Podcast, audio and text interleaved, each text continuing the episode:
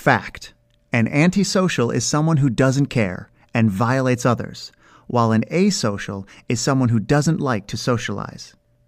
I am guilty of making this mistake and confusing the two terms too before.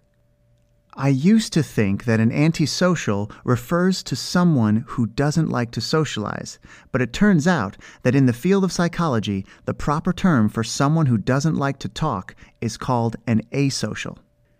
Antisocial behavior, or antisocial personality disorder, ASPD, is diagnosed as a personality disorder in which the person exhibits a lack of conscience for wrongdoings. An individual's personality becomes overwhelmed by an abnormal mentality that causes negative patterns of behavior. ASPD typically manifests during late childhood to early adolescence and continues into adulthood.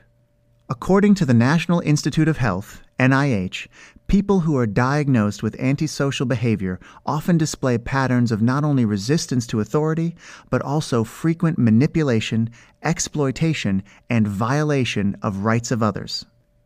The exact cause of ASPD is unknown because there are many genetic and environmental factors that affect the development of this disorder.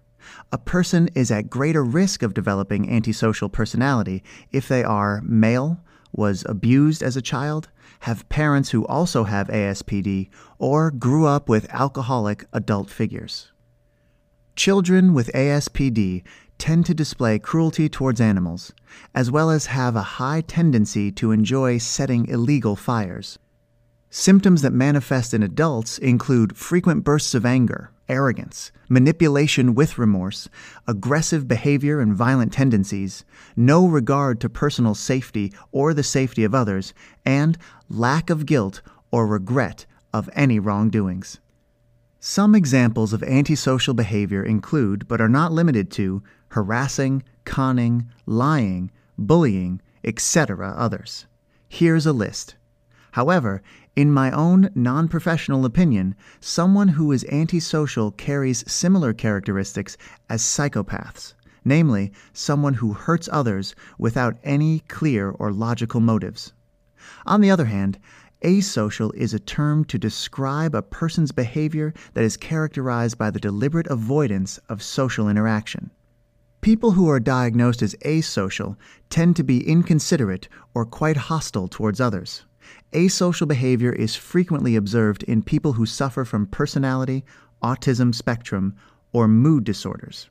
Some include schizophrenia, depression, autism, Asperger syndrome, and social anxiety disorder. Here are some questions to ponder about. How does antisocial behavior link to psychopathy?